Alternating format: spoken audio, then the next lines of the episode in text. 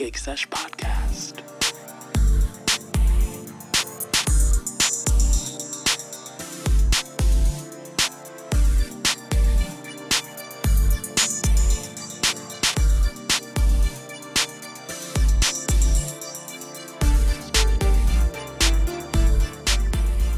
Thanks for tuning in to the Gig Sesh podcast. Gig Sesh gives you access to professionals outside your network who provide invaluable advice and open doors. Don Lichterman is a seasoned professional in the entertainment industry as well as an author and philanthropist. Don's company is called Sunset Corporation of America, where he runs multiple divisions in film, music, screen and book writing, branding, radio, to include a few. Through his company, Don has worked with such clients as Jay Z and Kevin Hart. I met Don last November at a Grammy event and had the pleasure to hear a part of his incredible journey. Welcome to the Gig Sesh podcast. How are you doing, Don? I'm good. How are you? No, I'm doing doing pretty good. So let, us get started. So um, so how did you actually start in the entertainment industry? Sure. Uh, back in the late '80s, um, I took a job at a place called Chalet Sound Studio, which was in Manasquan, New Jersey. And within three months of me starting there, I found a band called Skid Row and brought them into the studio, did their recordings, ended up getting them their record deal, and the album went gold and platinum pretty quickly.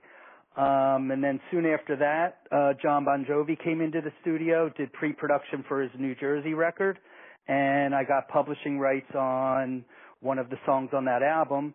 And then uh, the rest is pretty much his- history. By uh, 1990, I started work at MCA slash Universal in their music division, and tried finding them a bunch of rock and roll at the time.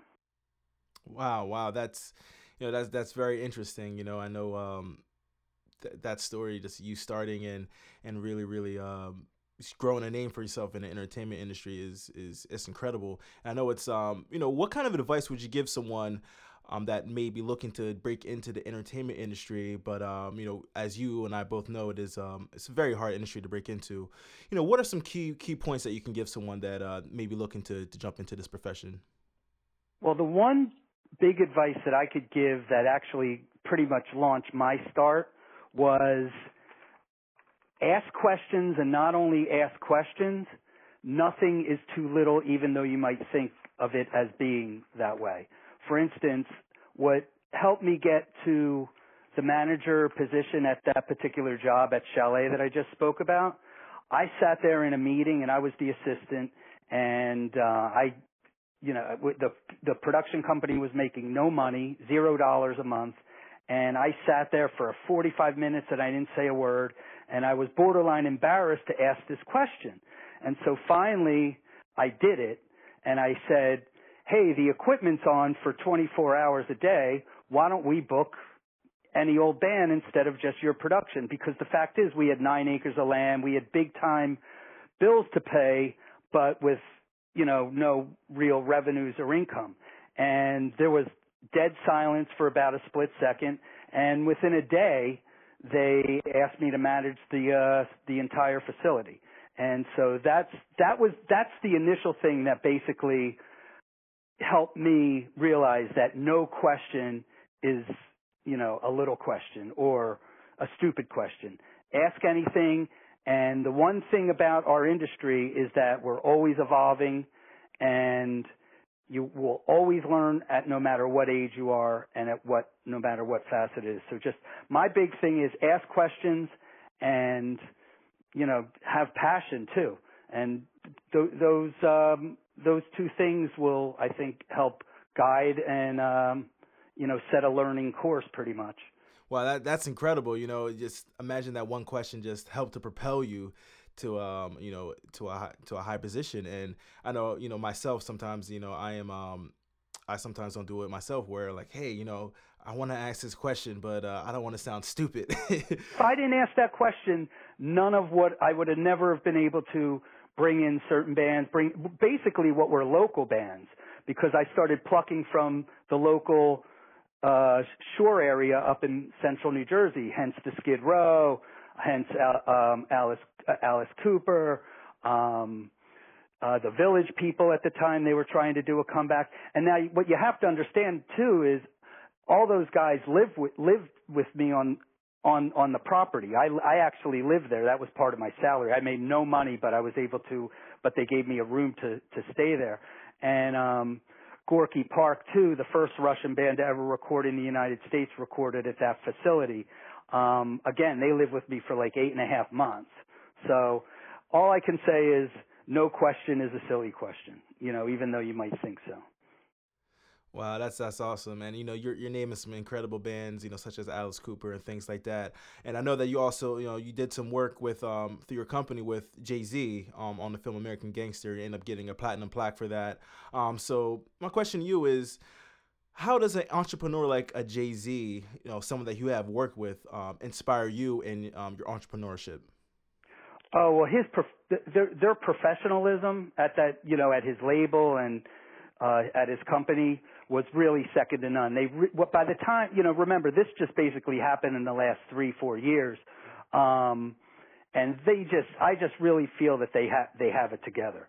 Um, a sound system, and you know what you know what I really really think about the, him in particular, his depth and his realness. That's really what I love. Mm. You know, same wow. with a person like Kevin Hart, who you know, as you know, we did the stand up album I'm a grown little man. And same thing. That guy is a workhorse. Same with Jay Z. He's a workhorse. Never stops. Right. And mm. that's the other advice that I could give you. But honestly, if you have passion for what you do, that that comes natural. You know, being right. a workhorse. Exactly, and you you mentioned Kevin Hart as well, and um, you know, I'm just curious on how how, how that came about. You working because I know um, I was watching Kevin Hart and when I was in college and um, you know in 2000 maybe four 2005 range and I'm like this guy is really really funny and and um, you know just to see where he is now he's like such a sought after actor and uh, comedian um, you know how, how, did you end up you know getting a hold of his uh, his projects to to work it was um, basically what happened was I was trying to create a company or an, a division that dealt with what I called live downloads meaning the concept was for a fan to walk out of a concert and then be able to come home and download the concert that they had just gone to. That was basically the initial concept.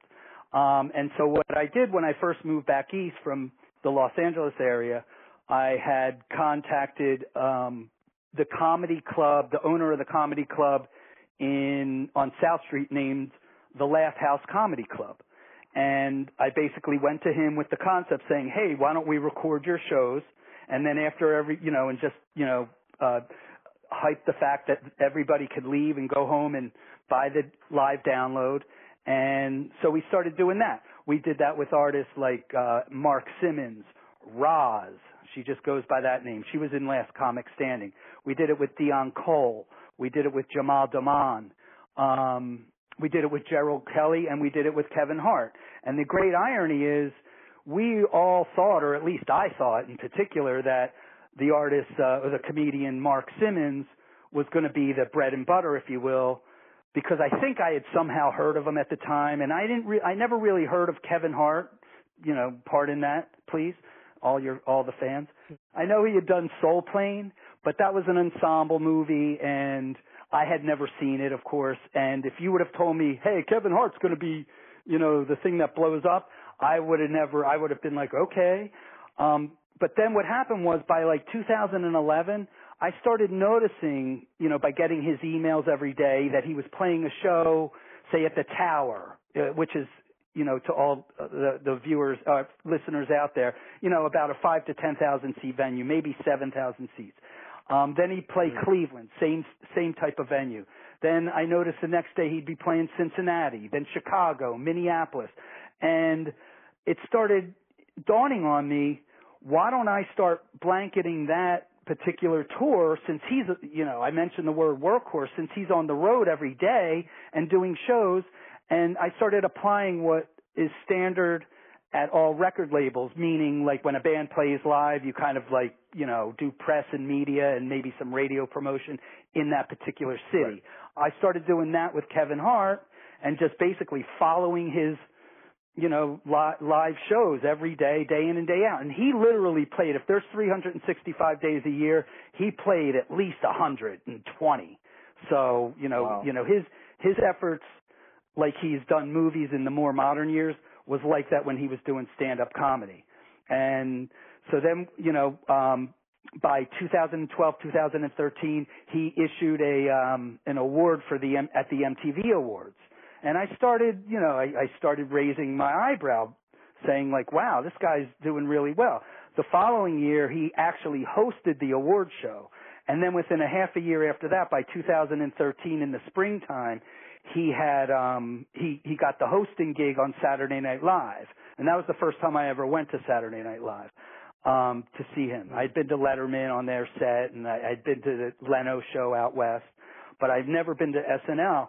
Um, and by that time in 2013, he was, I could tell he was through the roof. He started doing, you know, movies with, you know, Will Ferrell, um, you know, uh, with, uh, uh, the, the one with, um, uh, Ice Cube. You know, he, he, it Oh started yeah, shrinking. right along. Yeah, exactly. Um, uh, he started his um, movie gigs started shrinking down from like an ensemble of five to seven, you know, pretty major actors or some, you know, established actors to like one to two, and then you know now he can pretty much write his own ticket. Um, and that's basically how that manifested, and that's how it continued. I just I ran with it, quite frankly. I saw saw the fact that he was on the road every day and I just blanketed it. I followed it and you know, now we're we're definitely approaching gold if we're not over the gold on that I'm a grown little man album. I'll tell you that right now. And and as Wow. Stephen, as you know, last August um he which is actually now a video on Netflix and or maybe HBO or Netflix, he played Lincoln Lincoln Financial Field you know, where the Eagles play and sold out that venue. You know, sixty, seventy thousand people, probably more if you count the floor. It was it was Wow. incredible, you know. So that's actually a home video that just was released in the last week, so or the last month, I Wow. should say. Yeah. So he's he's through the roof at this point.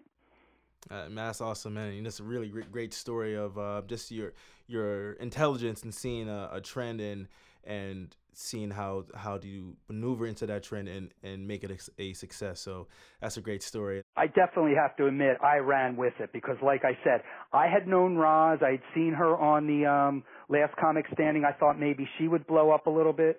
Like I said, Mark Simmons was making some headway, but and Deon Cole was a writer on David Letterman's show. But I, you know, Kevin Hart. I swear to God, he was like down the line, like fifth or sixth, you know, uh, artist as far as the the stuff we did from the Laff House and he you know he when i started noticing him on the road i have to admit i took advantage of it Awesome, we appreciate that. Um, and you know, this um, we have to change up the pace a little bit. Um, on the Gig Sesh podcast, what uh, what music artist or band are you listening to right now?